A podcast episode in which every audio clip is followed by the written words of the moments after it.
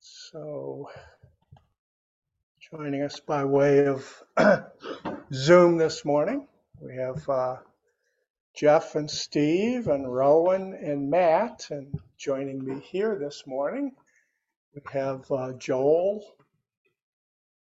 and Chris and John and Keith and Joe and Jill.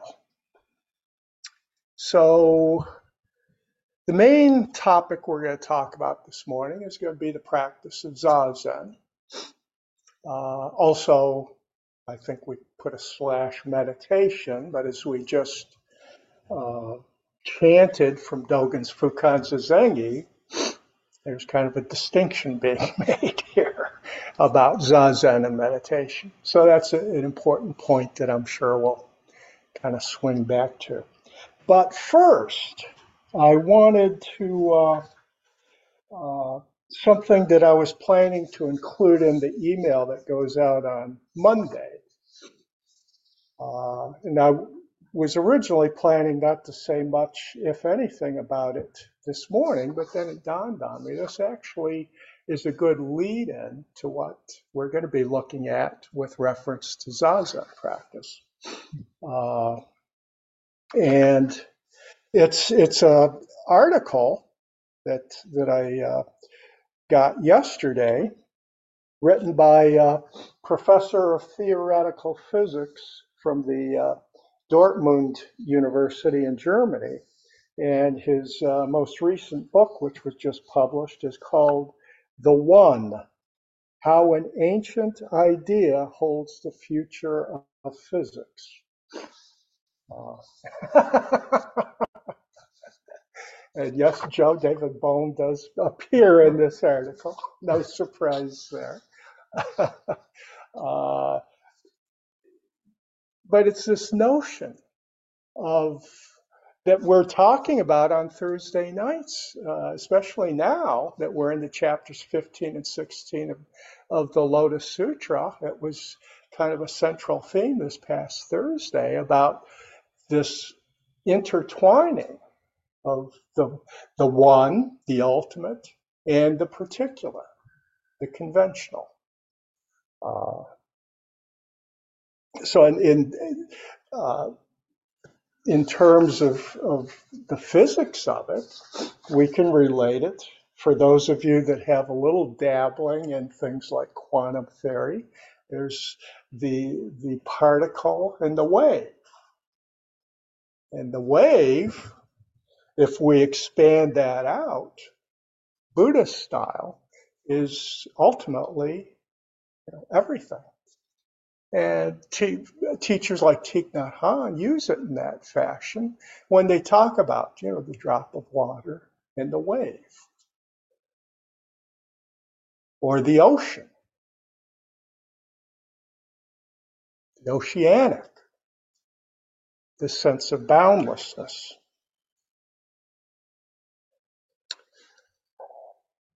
And that is what I wanted to have serve as, as the kind of prelude to entering into a look at Zazen practice. Because when we're doing that, we are kind of entering into that spaciousness with our particular being. So Dogen in Fukan Zazengi gives us some directions. And I'm glad Rowan could be with us this morning because actually uh, she helped to kind of set the course for this with uh, uh, an excellent question that she posed to me uh, earlier in the week. Uh, she was uh, curious about the fact that specific uh, instructions are given about posture. And of course, Dogen certainly is pretty clear about that uh, in terms of Fukan Zazengi.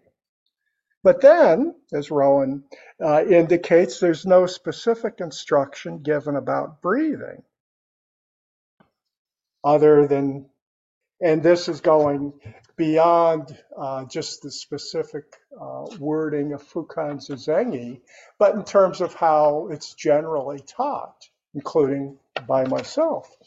Uh, that you know some guidance on breathing is offered, but it's really just being mindful of the breath, or you know even to be the breath, the sense of, of merging into the activity of it. Uh, and then she she pointed out that our posture impacts our nervous system, as does our breathing. Uh, so, what's the reasoning behind having these specific directions about the one and not the other? And actually, I think uh, the only direction that Dogen gives in Fukan Zazengi relative to the breath is is just this breathing. What he says slowly, I think it is. Uh, Make sure.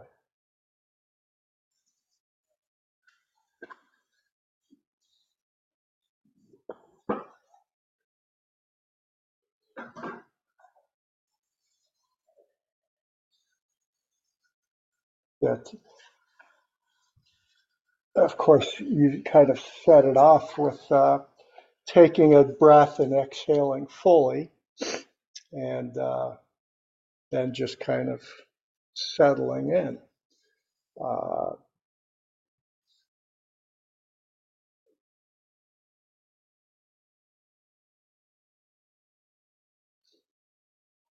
yeah, breathe softly through your nose. So, there, there are other breathing exercises that uh, are certainly practiced in yoga, but even outside of yoga. But I think yoga uh, is kind of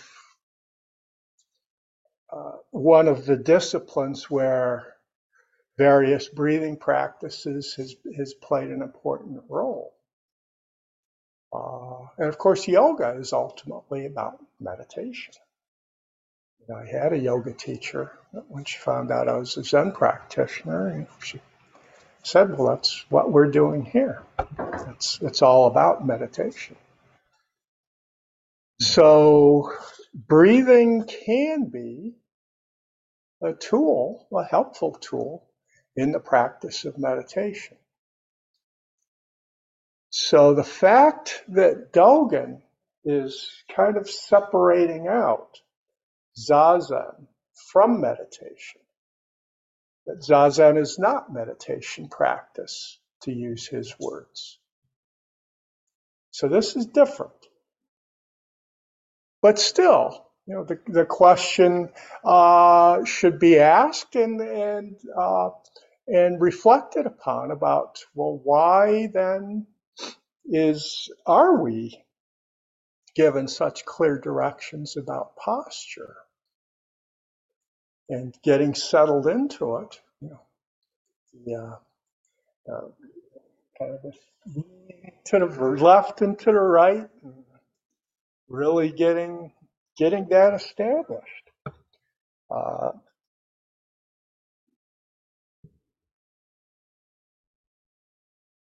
but yet, the breath, we're just kind of breathing naturally.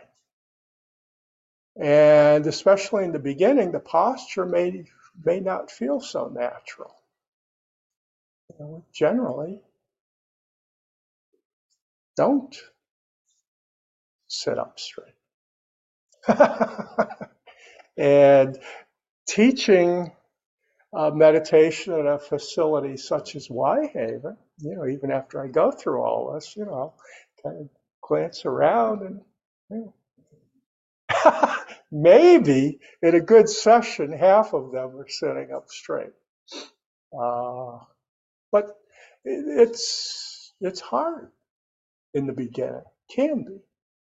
But then once we've kind of started to, to take on the practice, we begin to discover why there's so much emphasis on the posture because it's it's the natural way to be. It's the best way to be. You know, if you canvas in terms of, of the ways it's the best way to be, it goes beyond just the practice of Zazen. If you canvassed uh, the orthopedic surgeons of, of America, I think it would be pretty much unanimous. Yeah, people need to be up upright. It's the best thing for our body. And in terms of our mental state, this oneness of mind, body and mind, it's the most at ease posture that we can take once we get our various tendons and muscles accustomed to it. Muscles that prior to engaging in this practice probably don't get used very much. So we have to kind of train them a bit. But once we do, I mean, it is, we're in alignment. We talk about being in alignment, being in tune. This is being in tune with our environment here on Earth, with the force of gravity that exists here on Earth. Maybe on the moon it wouldn't be so important. but here on Earth, it's pretty helpful to be sitting up straight. As I tell people when I'm teaching meditation, it allows us to take a posture that we can hold for a considerable period of time and be comfortable. Once we've gotten broken through that initial barrier, but once we've done that, I mean, this this is the posture. For those of us that sit regularly, we know this. That's it. That's the way to be. So the posture is clear. But then there's this sense of what do we do with the breathing? And you know, instructions about through the nose and gently.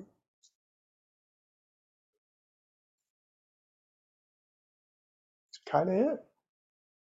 And from from my own practice of it, which then flows into the way I teach it. It's about we've we've now brought our our body into alignment with our environment, with the posture. And now there's we're moving towards this un, union of, of body and mind. And the breath is kind of the pivot point there. So to just breathe naturally, and I tell them actually breathing through the nose is the natural way to breathe. It's the most relaxed way.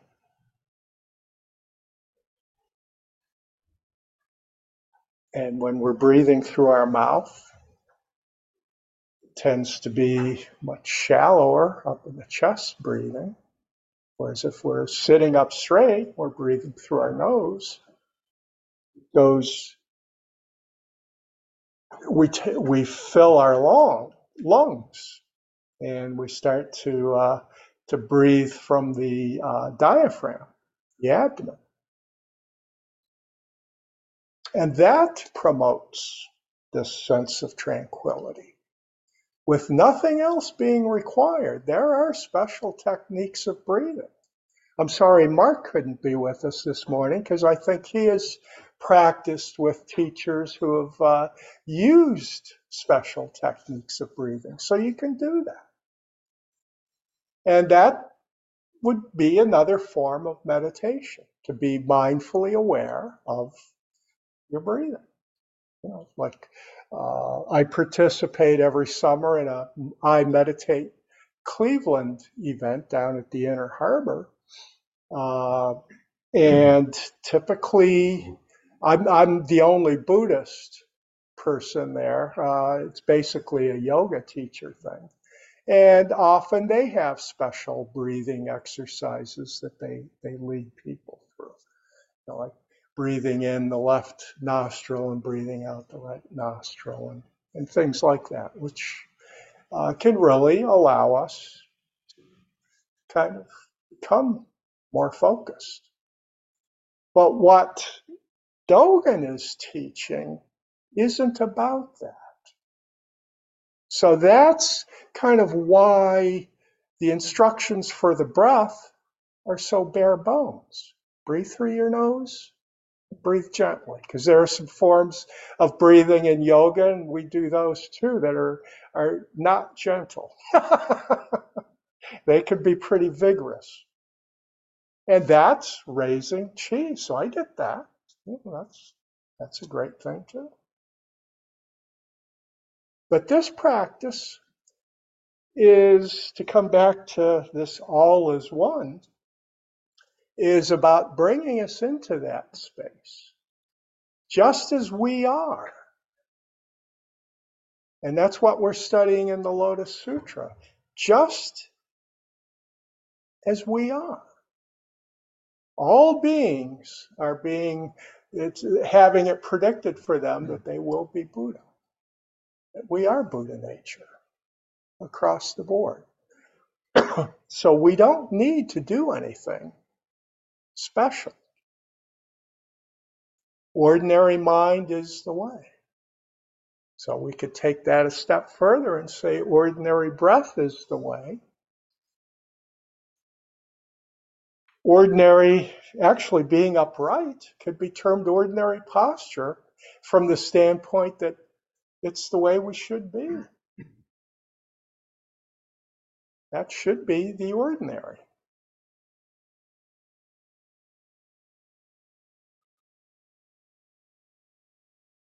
We simply have kind of gotten away from that as a culture, as a society.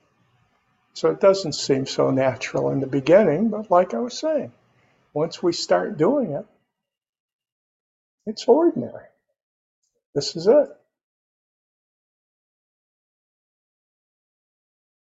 And then when we enter into Zazen practice, we can be perfectly at ease and not striving to do anything. As Dogen tells us, setting aside all our involvements, ceasing all affairs that we're engaged in, that we just become present as we are. That's so important. The as we are.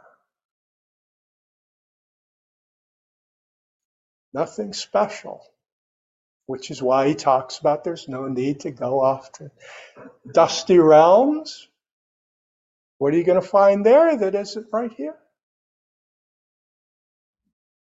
Don't try to create something that's not already here.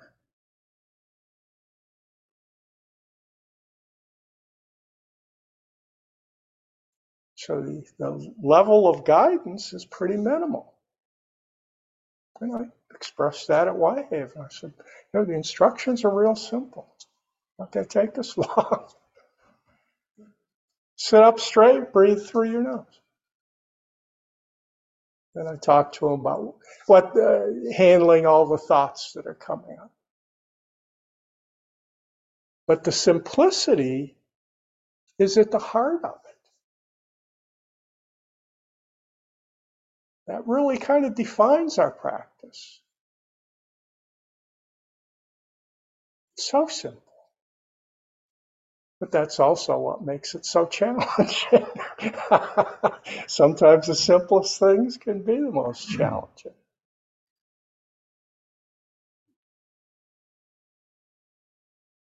But hopefully, seasoned practitioners that are here have felt that it does become more kind of just a manifestation of, of who you really are.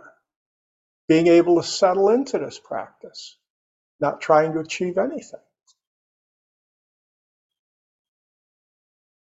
Really important.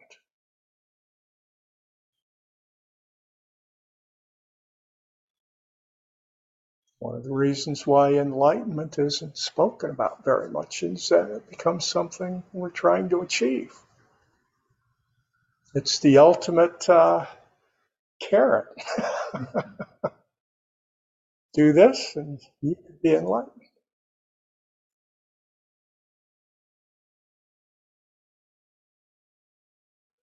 So the Lotus Sutra puts it out there. Don't worry about that. Everybody's going to be enlightened. All of you. So just advance forward to Dogen's time, just sit.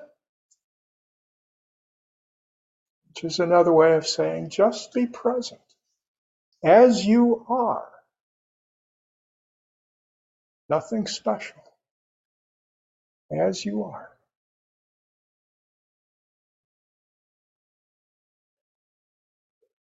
Nothing to attain.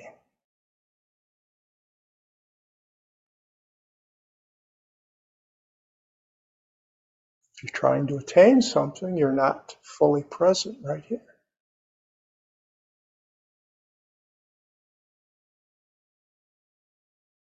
You're focused on something outside of what's right here, trying to get that. Or even if it's something that is right here at the moment, trying to grasp it and cling on to it. And you can't be present with the next moment, the next moment.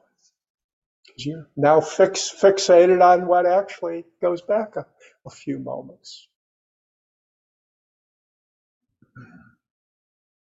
Because that's the way we experience time.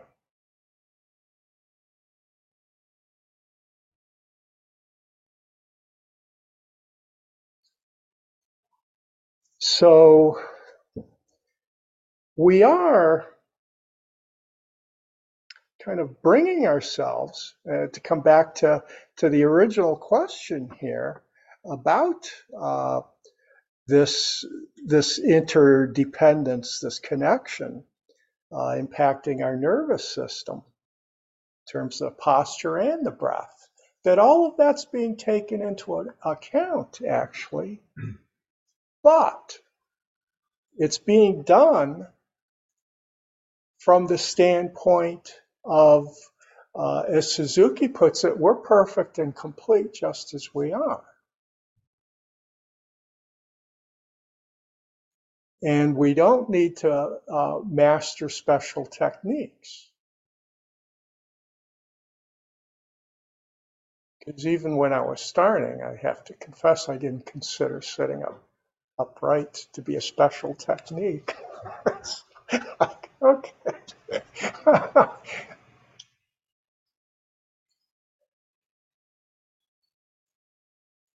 didn't feel I needed to, to really go home and practice it in that sense. I said, I, I could do it.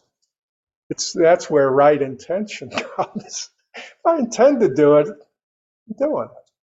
If I don't, then then you know, I'm human. Sometimes I don't. But then I realize this isn't comfortable. This is what happens to me at home. I'll be sitting and I'm not sitting up straight. Then it doesn't take very long and it's not so good. I go, oh, shit. Boy, shame on me. this is easy.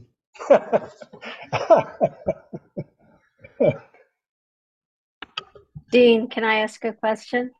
The speaker, we're good. Okay. Thank you. Um, so, just in practical terms, right? When I'm practicing, sometimes I notice like it's fairly easy for me to sit up straight. Mm-hmm. That feels really natural, but I, I notice that my eye, you know, eyes kind of like drop down and my thumbs kind of come apart. And so when that's happening, there's this connection with I'm spacing out a little bit. Mhm. And so I, oh, okay, like just bring my eyes up to about 45 degrees and touch my thumbs, you know, so I noticed that happened. And um and I feel more awake, right, than when my eyes kind of drop down. And similarly, I notice um so so it sounds well, let me stay with my practice practice. And I notice like my breath might be a little more shallow. Mhm. And so when I do that, I have this kind of inclination to also adjust the way I'm breathing and exhale all the way to the end and like really feel that. And then inhale without straining, you know, and then inhale and really feel the expansion of the breath. Mhm. So, so it's kind of practically what's happening. But in terms of what you were saying about like the best or the optimal, right? So, optimal posture is sitting up straight with your eyes, you know, about 45 degrees, your hands in this particular way. And it seems it seems that we could also say that there's an optimal way to breathe in terms of letting your diaphragm, you know, expand and relax because that also allows me to be more present and upright.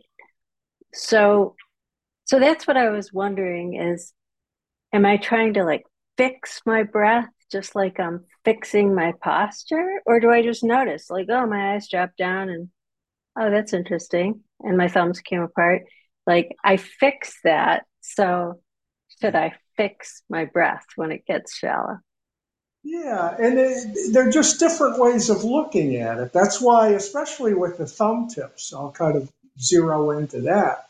Uh, it's rather than seeing it as fixing it, because there's this ideal posture, this Zen posture. And I, I need to be a good Zen person here and, and do it the right way.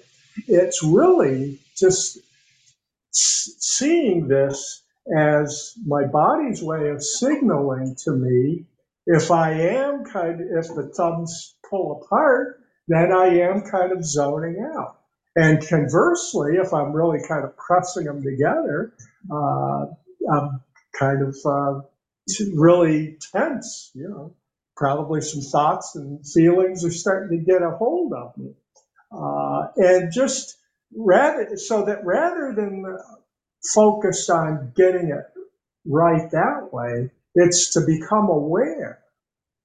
It's just another tool to realize, oh, I'm zoning out. My thumbs are pulled apart. So by putting them back and, and just gently touching, as Dogen tells us, uh, I, I come back to being aware right here and now. Uh, that's the important thing, and that's always the important thing. So the thumb tips are just the body's way of signaling that. And they're also important because it's part of this whole sense of oneness. It's like bringing our, our posture together at that point. So we're we're grounded in whatever way we're sitting, whether it's in a chair with our by sitting up straight and our feet firmly on the ground, or on a bench with my knees firmly on the zabuton, or in, in lotus position as it's mapped out for us by Dogen. Uh, and the thumb tips touching just kind of complete that whole uh, scenario is in terms of our body. We're we kind of complete the circuit there. And now we're ready to, to complete the circuit from that broader perspective. That we can, uh, by stilling our mind, we can, it's kind of like the thumb tips touching, it's our, our mind touching reality and and touching it gently, not pulling out or pressing too firmly, but think of it in terms of how uh, this practice of non thinking is our mind still is active and engaged. You could see our getting caught up by thoughts. and here the Uchiyama uh, explanation from opening the hand of thought uh, comes into play rather nicely. You know, that's when we're really getting bombarded with thoughts. That's the thumb tips really pressing pressing each other.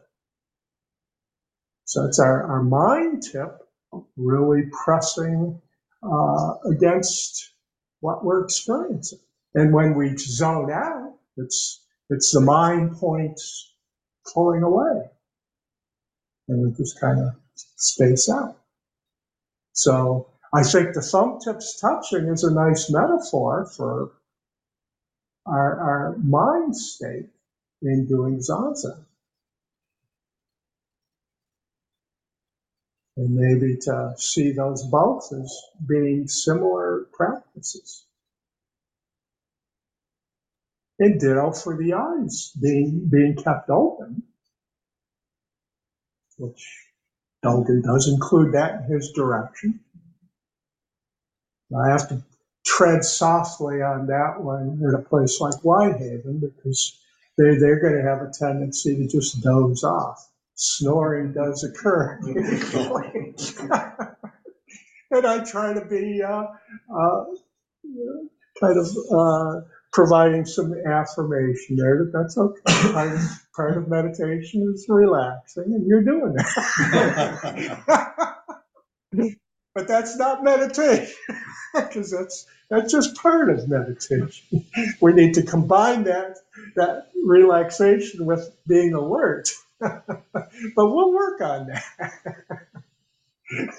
In the meantime, you're kind of dropping into it. So you pat yourself on the back. I really relaxed today. So keeping the eyes open help. That's like the thumb tips lightly touching too. Yeah, so we're receiving through our senses. It's our senses are touching the world, but they're not pressing it, and they're not uh, zoning out. So, uh, comment and a question on and Rowan's comment about fixing her breath. Uh, the way I've always looked at it is, um, is right. It's, it's probably something you said years ago was uh, your breath is just more kind of closest thing to you in this present moment. So you're lost in thought, and you're lost in thinking or planning or worrying, and then you can focus on your breath just as a way to bring slow your mind down and bring it back towards this present moment, and then pay attention to your thoughts after you've brought yourself back. So not a way of focusing on your breathing or fixing your breathing, but just as an initial step to get you out of your mind and into your body and present. Right. To focus on your breathing, bring yourself back into that center, and then let go of the breathing and return to the, present moment in your thoughts. right. Um, and then, oh, the other is I've I've taught a lot of friends and acquaintances meditation, hmm and lately there's a lot of people that I've run into said I have ADD, I can't do, I can't meditate. Mhm. So I wonder, is it would you recommend more focusing on the breath or something like that, at least to start to help somebody with like an ADD or but what I found is that once they really start to meditate, it doesn't matter ADD, no ADD, anxiety, the following the breath, the slowing the mind, and just the standard instruction of meditation is enough. But I, you have much more experience teaching people in Whitehaven, I would imagine, also with all sorts of mental, you know, baggage Yeah. that they're dealing with. Yeah. If there's any practice you've come across that's more effective, or is it just case by case? case? It really does ultimately become a case by case. So that uh, some people with the uh, the attention issues, uh, yeah, I mean there is a, a role for medication to play. It might get overused, but there is a, a place for that. That if if they don't receive some sort of medication, uh, meditation may help, but I think the thing to be sensitive to is that the attempt to meditate could actually trigger it even more More. to kind of light the fire under it. So, and maybe, you know, maybe send them to the place on Lee Road where they're doing chanting. And maybe that's their practice. It's, it's why we have all these different practices. You know, this is the right practice for me, but various people have different situations and maybe they need to find a different form of practice that's more suitable for some of the uh, issues they're dealing with. So, yeah. That's one important thing to always keep in mind is be very open that, you know, what I'm teaching, I try to be pretty open in terms of how we can meditate. But sometimes, you know, it's somebody's just not going to be able to do that. There's a person at Whitehaven who co- comes occasionally who really struggles with asthma. I mean, there'd be wheezing in there, and I really feel bad. So, because he's got a bad case of it.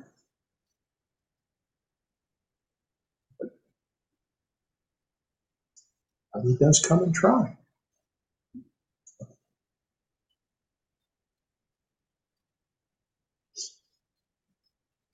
John? The one other thing that, or, or at least the one thing that I found over time is that the mindfulness becomes much more gentle over time. Mm-hmm. What, what I mean by that is being much more able to recognize when things first start to move or first you're, you're first out of alignment or whatever that it happens at a much earlier time and much there, there's much less adjustment. Mhm. I don't know if that's if I'm being clear about what I'm saying, but um, it I don't find that I'm I'm correcting posture near as much as I used to. I mean, Mhm. because I'm still holding it, I recognize when I'm moving out of it. Mhm. And that's really grown out of mindfulness, I think, over time. Yeah. Yeah. So,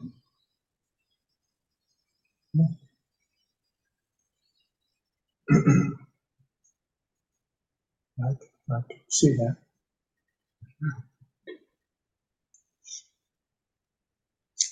Jeff?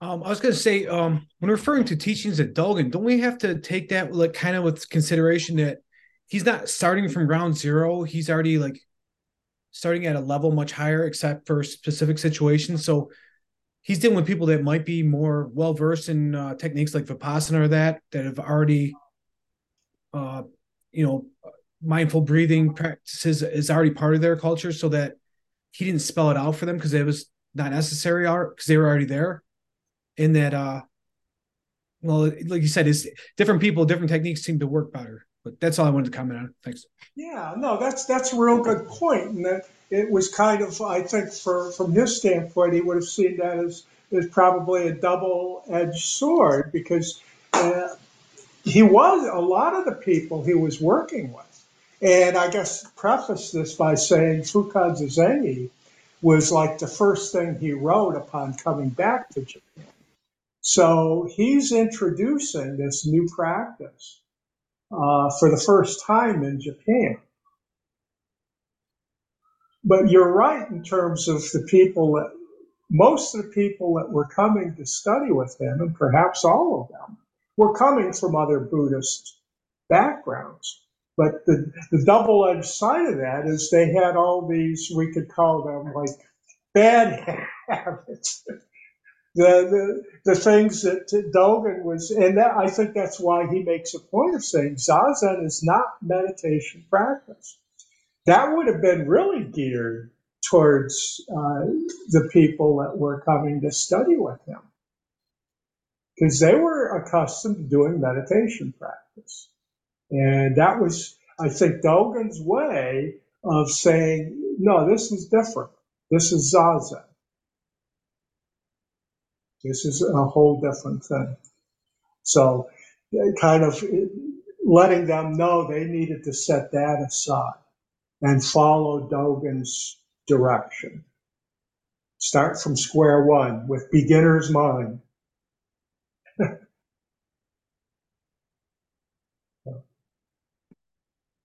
Rowan? That's such a great point. It reminds me of um, when I was practicing yoga a lot and teaching. Um, there were some folks that had practiced a very disciplined form of yoga for many, many years, and then they developed a, an approach. It was called moving from the inner body, and they were teaching it, and yet people who had never practiced yoga that started with that, it was a really different experience from people who had practiced like a more structured approach to yoga like you put your foot this way not this way. And so it was really freeing for people who had experienced such a structured approach to practice but i think it it had a different effect on people who had never practiced and they're just kind of doing whatever. And it reminds me of um, so i play flute and i studied classical flute for a long time but played uh, i play other types of music. And somebody came to me once and said, oh, she wanted to learn to improvise. And I said, okay, well, learn scales and like practice all this kind of foundational stuff and then start to improvise. Well, no, I don't want to practice scales. I just want to learn to improvise. And it's like, well, it's going to sound really bad.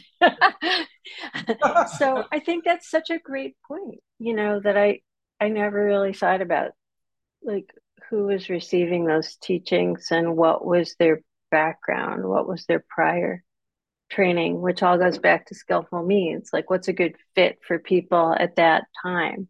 So, thank you for raising that. Yeah. It's great. Definitely. Joe? Um, a couple things. Uh, for, for Rowan, as far as the breathing thing, and then this, and, and this also addresses uh, what Keith was talking about as far as ADD people not being able to do some forms of meditation. But uh, so I have two really great examples in my own life, and I won't mention any names, but I'm married to one of them. Um, after being very challenged with ADD issues for a long time uh, that I was witness to, uh, started with a group several years ago in ecstatic dancing. And uh, sort of like Sufi, Sufi dancing. They weren't spinning in circles. They, this was a free form ecstatic dancing, but it was sort of structured in how they moved into it uh, as a group with conversation and then into this stuff on a regular basis, on a weekly basis. And after many years of trying different things and um, getting conversation with psychologists and psychiatrists and, and much stuff that went on, all of a sudden I saw life just smooth right out. Wow. In that very first several months, a totally different person and stayed like it. She did that all the way until last year when the group sort of dissipated because the host moved away. Okay. But um, the, the results are just amazing and stayed with her. Uh, I had another friend similar to that that used most of his energy to start up several companies. He was very successful. And uh, he's living in Arizona today and he's following, he's taken his energy and his retirement into the he was very interested in meditation, but he couldn't meditate. So he ended up following this person by the name of Sri Sri Ravi Shankar and a global movement, which is all about breathing. And he coerced me into a long afternoon on a Zoom call with uh, about 50 other people going through this practice to see what it was all about. It was amazing. Oh, I also got very high by the time we got off the Zoom call, I was buzzing. From all the breathing practices, but their, their objective is to learn those practices well enough to condense them down to a twenty minute daily practice every day. And that's his meditation. Yeah. And today, he also is a very different person to deal with than when he was in his entrepreneurial days. A lot of energy and a lot of people. Um, Anyhow, great example. Yeah. I wanted to mention, you're, you're um, pointing out this physicist this Yeah. morning. Last night, while I was hunting for a book on a meditation practice, I discovered a book that I forgot that I owned. It was a book on the physics of time by Carlo Rovelli, yeah, I have it. And I just discovered, I I was have it too, it's sitting there, yeah. So I started reading it. And, um, anyhow, I just wanted, Yeah, I I didn't know if you were aware of that book. I I yeah. picked it up when Dean referenced it in the past. In fact, There, there's a new one uh, on the origin of time, Stephen Hawking's final theory. So I, I brought this along for you students of Uji. Uh, This is what we needed.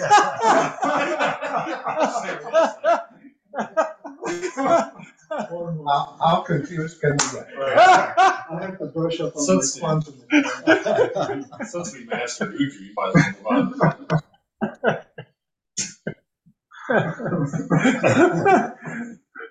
yeah, I, I wish Hawking had had a chance to read Uji. I would have really been interested in what his Yeah. take with it. on it. I, I, I think did, he makes a statement about being time right in the very beginning of it. Yeah, because another one of his books, he talks about Nagarjuna. He devotes a whole Yeah. chapter to.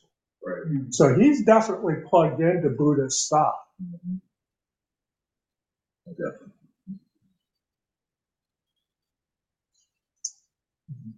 Yeah, I mean it's it's exciting to me to see all these deep interconnections between Buddhist thought and and Mhm. cutting edge uh, science. Because I mean, science is now at those frontiers of really approaching the, the whole. And as they push further and further against that, it, it's kind of natural It's you know, Eastern spirituality, which has been focused on on the whole, uh, uh, they, they should start to resonate with, with each other. So that's why uh, some of the most Buddhist things I read are outside of Buddhism. And Buddhism can get pretty hacky. Same old Dharma crap. What's really happening in our time that's that's uh, 21st century Dharma is going to look a lot different from you know the, the Dharma of, of earlier times. But you know, it's still helpful, I think, to study those old texts. But the only reason for doing that is to build that platform from which we can now come back into our time and our situation. And really, it helps us, or at least it helps me, to be able to relate to what's happening right here and now. So the wisdom from back then is is clear to me, but it for it to really remain alive, it needs to be brought into our time.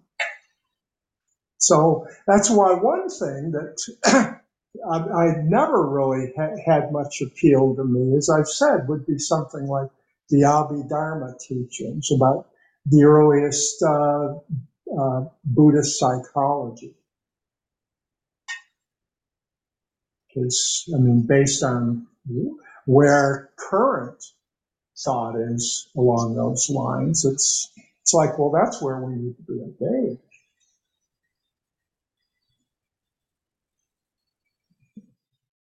Uh, But that's just me.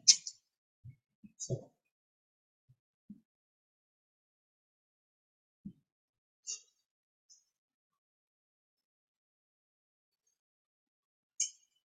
So anything else? Done? Just a rabbit hole. A- Am I the only one that sees the irony in Dogen in 1200 going on this dangerous journey to China to find his true teacher, and then he comes back and writes Oh, sure. this and says, Yeah, yeah. "Why would you leave?" Right, right. I mean, I think- And- So and- now that he brought it back, you know. Yeah, well, now that, yeah, now you don't need to go. I got it. I brought it. You don't have to go.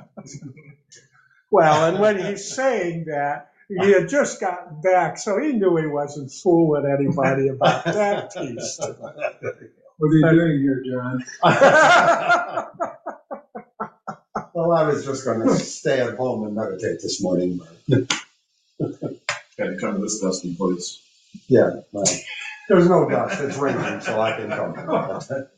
It's not a dusty. Well, he used to go a lot further, so he's Yeah, actually, there you he's go. kind of come back to his realm. He's not going off to the dusty realm.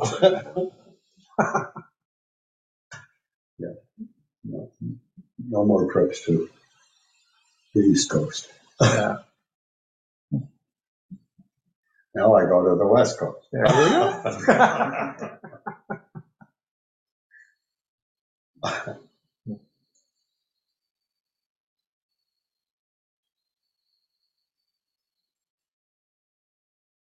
right, well, let's close out.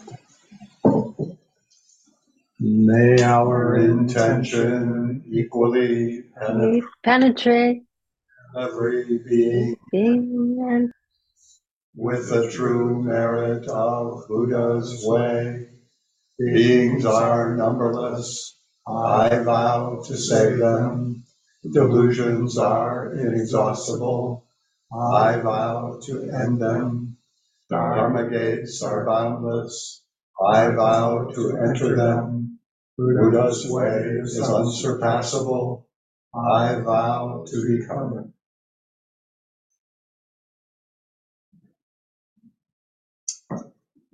All right, enjoy the rest